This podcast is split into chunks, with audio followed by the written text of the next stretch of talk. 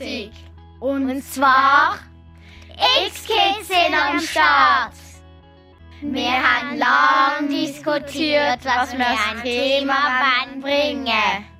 Der Ukraine-Krieg beschäftigt uns am meisten. Darum haben wir Leute auf der Straße gefragt, uns selber interviewt, eine Nachbarsfamilie besucht, wo ukrainische Kinder aufgenommen hat, eine Radiokollegin interviewt und viel ukrainische Musik ausgewählt. Und jetzt starten wir die X-Kids-Sendung. Viel Spaß! Так, думки заплелися там, де числа зійшлися три. Планети над Als erstes hörst du eine Straßenumfrage, die wir gemacht haben. Es geht um den Krieg in der Ukraine. Und wir wollten von den Leuten auf der Straße wissen, was sie darüber denken. Unsere Fragen drehen sich um die Menschen in der Ukraine und in Russland, was die Schweiz mit dem Krieg zu tun hat und ob Geflüchtete bei uns aufgenommen werden sollen. Sollte die Schweiz überhaupt Geflüchtete aufnehmen? Auf jeden Fall sollte man das versuchen. Ja, das denke ich schon. Das wäre gut. Wir haben ja keinen Platzmangel, ich bin schon. Ja, ich denke schon. Ähm, allerdings denke ich, dass es ein Ungleichgewicht gibt zwischen den, der Behandlung der ukrainischen Flüchtlinge und wie man die Flüchtlinge von vergangenen Kriegen behandelt hat. Das ist noch das Problem, was ich damit habe. Aber ansonsten ja, auf jeden Fall. Ich denke, man hat schon eine Pflicht dazu, sich einander zu helfen und Leute aufzunehmen. Ich bin 13, können Sie mir bitte den Ukraine-Krieg mal erklären? Ui, das ist eine schwierige Frage. Aber ich glaube, Russland hat sich in die Ukraine eingefallen, macht einen Angriffskrieg und Putin möchte dort gewisse Gebiete annektieren, weil dort äh, russische Minderheiten leben. Und er hat das Gefühl, dass ähm, die Ukraine nicht so nett ist zu denen. Das ist gar nicht toll. Es ist schrecklich für die, für die vielen Menschen, die jetzt haben müssen flüchten und keine Daheim mehr haben. Und vor allem Kinder tun mir sehr, sehr leid, weil die können für, für alles nichts. Ähm, es ist eine schreckliche, schreckliche Sache und wir sollten helfen, wo es nur geht. Was denken Sie über den ukrainischen Präsidenten und wie er die gewisse Lage gerade behandeln ist? Ich glaube, er macht das aktuell sehr gut. Ich glaube, vor der Krise hätte ich es ihm nicht zutraut, weil er ist ja Comedian war zuerst. Ähm, und, aber ja, jetzt muss ich sagen, er macht das super. Ich kenne ihn natürlich nicht persönlich, aber er steht sicher für sein Land ein und, und er kämpft für sein Land und, und hat, ähm, ja, hat, hat gute Ideen und gibt sich Mühe, das, das gut zu machen.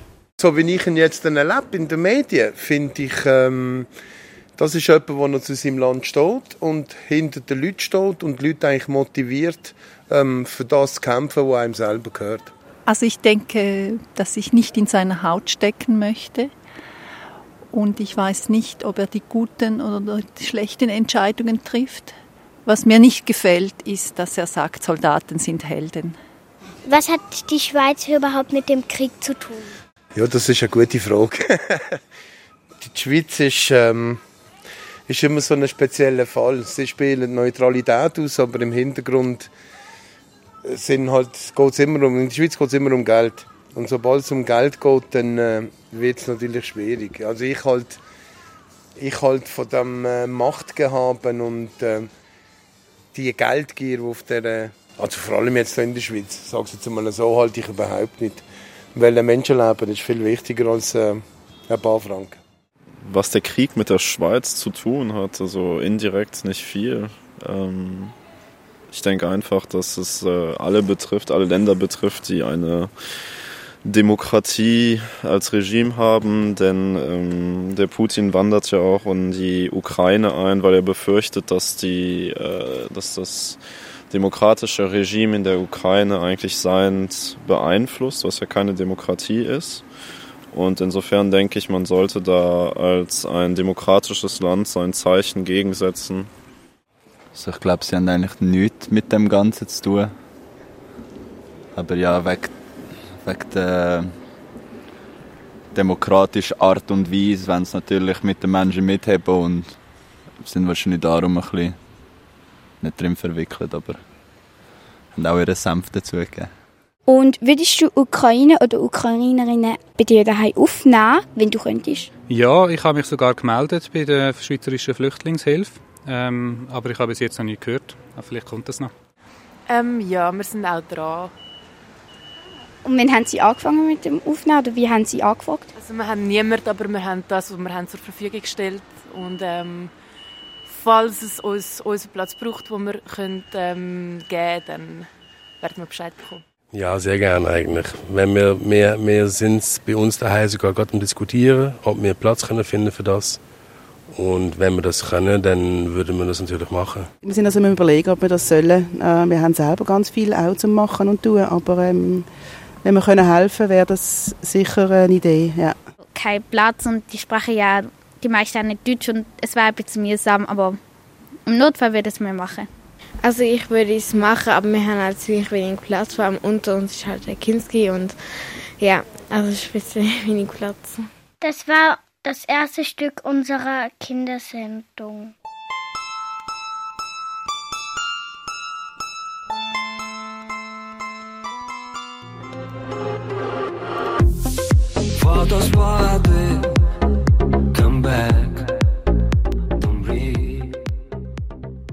Jetzt, nachdem wir die Leute auf der Straße nach dem Krieg gefragt haben, sind wir selber auf die Suche gegangen, wie es überhaupt erklärt wird. Im Internet, in Kindersendungen und in Erklärtext für Kinder.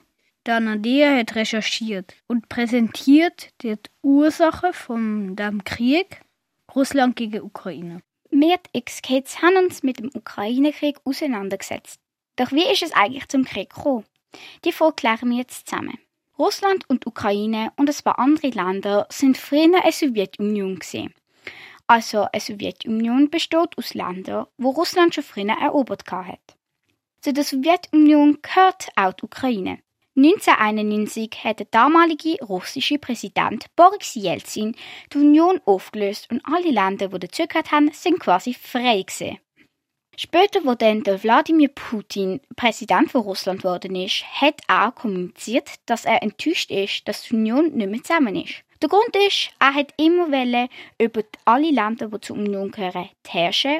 Der russische Präsident hat auch nicht wollen, dass die Ukraine Teil der NATO wird. Wieso, klären wir gerade. Die NATO ist eine Gruppe von Leuten in europäischen Ländern, die ein Bündnis zusammengeschlossen haben, also ein Versprechen, dass sie immer zueinander heben und sich unterstützen, wenn mal ein Land in einer Krise steckt.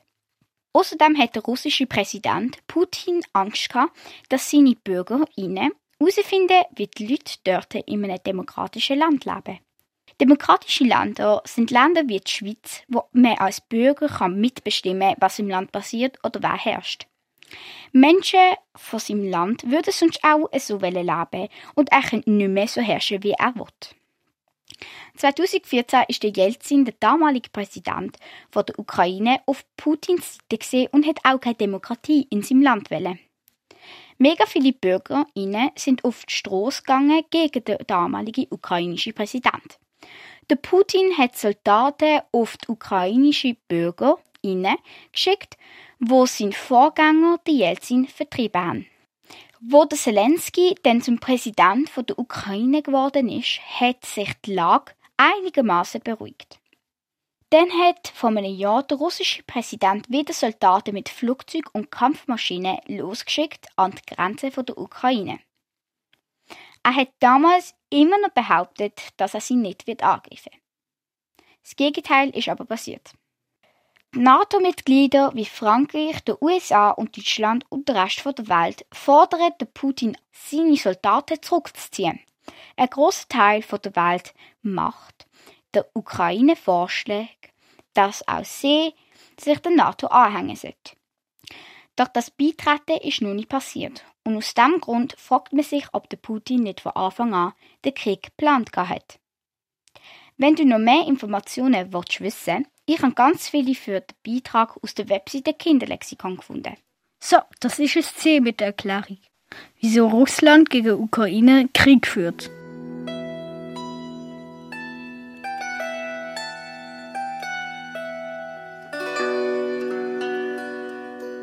Jetzt geht's weiter in der Kindersendung über die Ukraine. Und zwar mit Madeleine, die ein Interview führte. Zum Glück haben wir Tim Meyer in der Redaktion vom Radio X, der sowieso einen Beitrag über Geflüchtete in Basel gemacht hat. Tim hat Madeleine erzählt, was er über die geflüchteten Ukrainerinnen und Ukrainern erfahren hat.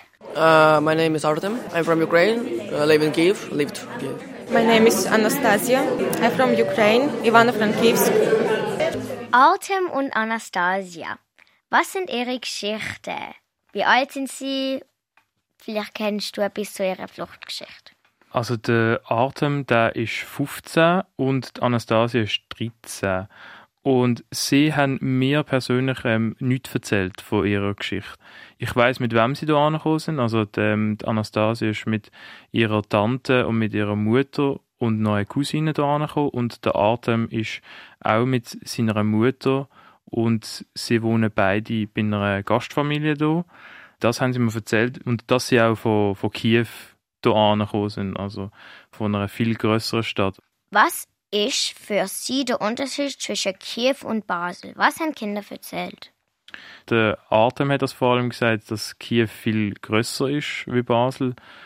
Aber er hat gesagt, das habe ich auch sehr toll gefunden, er gefunden, eben Basel sei sehr klein oder relativ klein für ihn, für seine Verhältnisse, wo er sich gewöhnt ist, aber dass es eben hier sehr, sehr tolle Leute gibt. Also er hat die Leute hier ähm, schon sehr schätzen gelernt.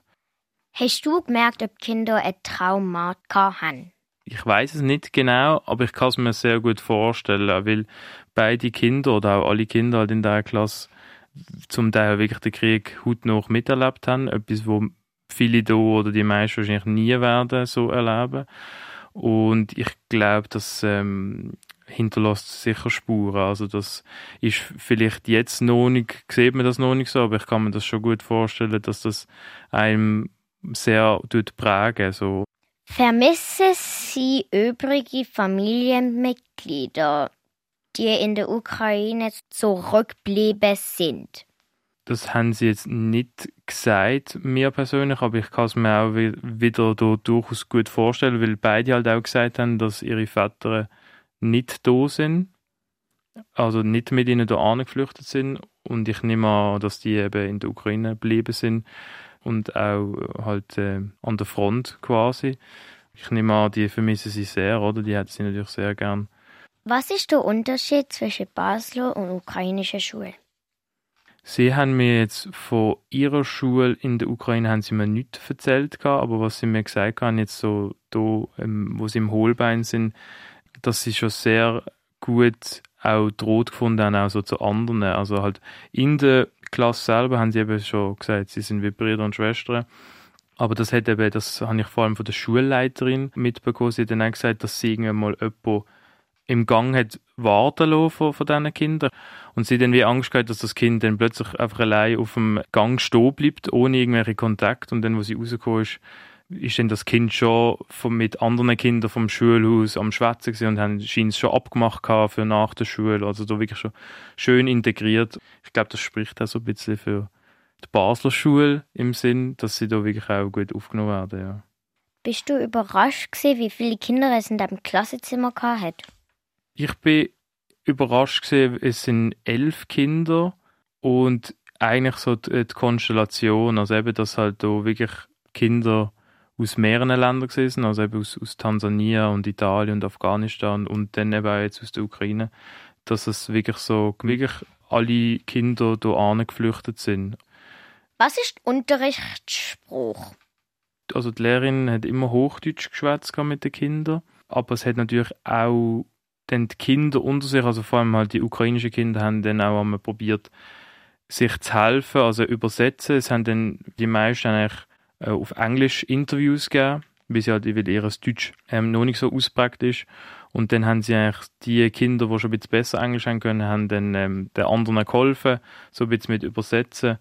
Und dann das eine Kind aus Afghanistan hat dann mit mir auch ganz, ganz ein bisschen Deutsch geredet, so zwei, drei Wörter. Das war auch sehr herzig. Ähm, aber eigentlich der Unterrichtsspruch, wo sie schwätzen, soviel ich weiß, ist wirklich nur Hochdeutsch, weil sie das wirklich auch intensiv dort lernen. Also es ist wirklich dass sie so ein bisschen den Wortschatz ausbauen, ihren deutschen Wortschatz.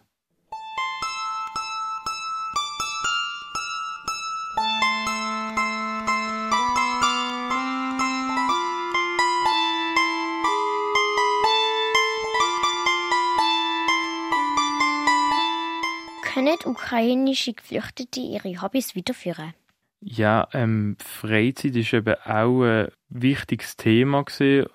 Ich sage jetzt mal gerade, Sport ist sicher sehr, ähm, sehr gefragt, dass man auch die Kinder dort im Sportunterricht oder halt, ich sage mal nach der Schule, dass man da genug Angebot hat. Ich glaube, dass dann die Kinder auch unter sich, da tun sie dann halt wirklich auch so Verbindungen schließen oder wenn man zusammen geht shooten oder zusammen geht in den Wald oder ja, das verbindet halt. Sind sie alle im gleichen Wohnzentrum unterbracht?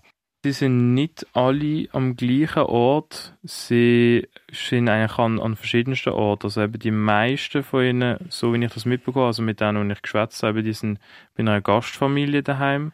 Wie gefällt es den Kindern hier in der Schweiz und weißt du, warum sie die Schweiz ausgewählt haben?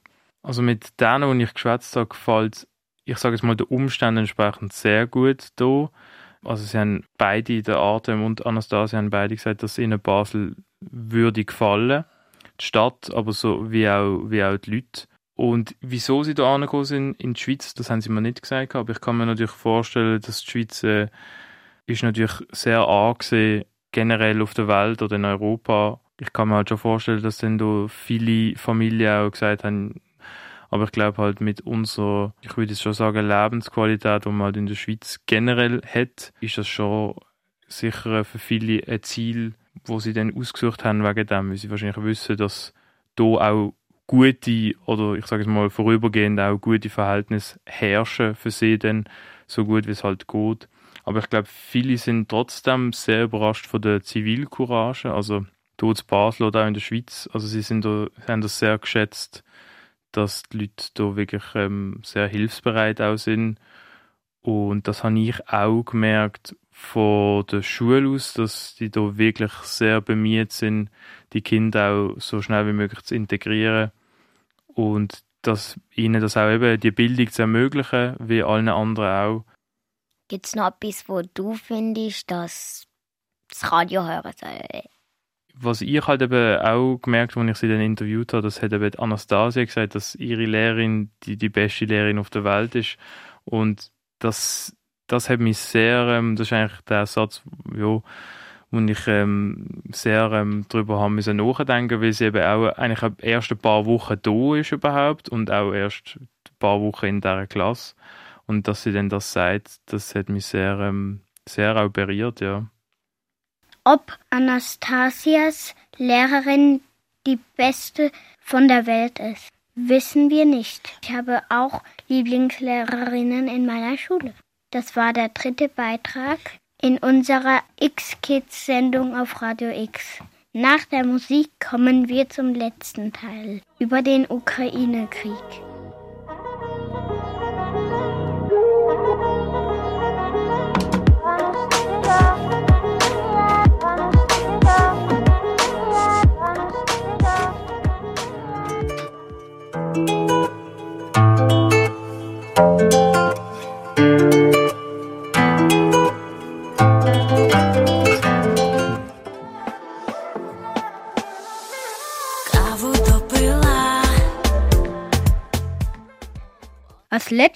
Letztes hörst du eine Reportage von Anna Dea. In ihrem Dorf gibt es eine Familie, wo ukrainische Kinder aufgenommen hat.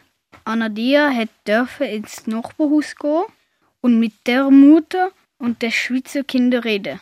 Was sie erfahren hat, erzählt sie jetzt. Im Moment herrscht Krieg und viele Länder haben ganz viele Geflüchtete aufgenommen, wie auch die Seeholzer Familie. Anadea hat sich auf den Weg gemacht nach Rodersdorf, um eine Familie zu treffen, die fünf Geflüchtete aufgenommen hat. Drei Kinder und zwei Erwachsene. Nachdem sie reingegangen ist, hat sie schnell bemerkt, dass ein riesiger Schuhschrank, der sicher zwei Meter lang ist, vor ihr steht. Mit ganz verschiedenen Schuhen drin, von verschiedenen Marken und verschiedenen Größen. Im Haus ist sie rumgelaufen und hat neun Teller gesehen, die vom Morgen verbraucht worden sind. Wie es Osterferien gesehen sind, sind Kinder von der Frau Seeholzer daheim gesehen. Anadea ist schon neugierig, wie es sich lebt mit geflüchteten Kindern und freut sich auf den Austausch. Was ist eures Lieblingsukrainische Wort, das die Kinder euch beigebracht haben? Riu war das. Das heißt Oink, also das, was Schwein macht. Die nennen das dort Riu. Okay, und dies? Also für mich ist Kack, das heißt wir und ich finde das auch voll lustig, weil es halt bei uns ähm, ja, etwas anderes heißt. Versteht ihr euch jetzt eigentlich gegenseitig besser untereinander wie am ersten Tag? Ähm, ja, sie sind auch halt nicht mehr so schüch und sie probieren auch mit uns zu reden oder was machen mit uns. Und habt ihr irgendetwas von den geflüchteten Kindern von der Ukraine gelernt oder umgekehrt? Ja, ich glaube eher nicht. Also von uns haben sie eher Deutsch gelernt, von ihnen Ukrainisch ein bisschen schwer, weil erstens der Ausspruch und die Schrift ist halt anders. Und bei dir? Also ja, ich kann, wir lernen halt schon so manche Wörter, aber ich denke auch nicht so, dass, sie, dass wir irgendwie irgendwann können Ukrainisch reden weil es halt sehr schwer ist. Und die geflüchteten Kinder von der Ukraine besuchen jetzt auch eure Schulen oder auch die Oberstufen. Wie schreiben sie ihre Prüfungen? Machen sie das mündlich oder auf Ukrainisch? Ich weiß einfach, dass die ähm, 15-Jährige ein iPad hat, das auf Ukrainisch ist. Und sie tut jetzt, glaube ich, noch keine Prüfungen schreiben, sondern vielleicht Deutsch lernen zuerst. Okay, und dann waren wir schon bei der letzten Folge. Und so, was sagen eure Mitschüler dazu, dass ihr jetzt ukrainische geflüchtete Kinder daheim habt? Am Anfang haben sie es natürlich halt aufregend gefunden, aber jetzt ist es auch normal. Also bei uns ist es zuerst gesehen halt, vor allem von meinen Freundinnen haben halt, sind aufgeregt und haben wollen wissen, wie sie halt aussehen und so. Und ähm, manche haben auch Sachen gefragt, zum Beispiel, was sie machen oder wie wir uns verständigen. Und so, ja, aber jetzt ist es eigentlich normal. Das sind Marin und Luana, wo seit ein paar Wochen mit Geflüchteten ihres Daheim teilen. Anadea hat kurz mit der Mami von ihnen geredet, Frau Seeholzer. Frau Seeholzer hat bei mir einen sehr liebensvollen Eindruck hinterlassen, weil sie ein Getreide gefunden hat, das sie in der Ukraine sehr oft benutzt zum Kochen. Sie hat sich sehr darüber gefreut, die ukrainischen Kinder. Außerdem ist sie auch sehr hilfsbereit übergekommen, weil ich meine, nicht jeder will sich daheim teilen mit den ukrainischen geflüchteten Kindern. Und dass sie das macht, finde ich super, weil wir brauchen so Menschen wie sie in der Gesellschaft.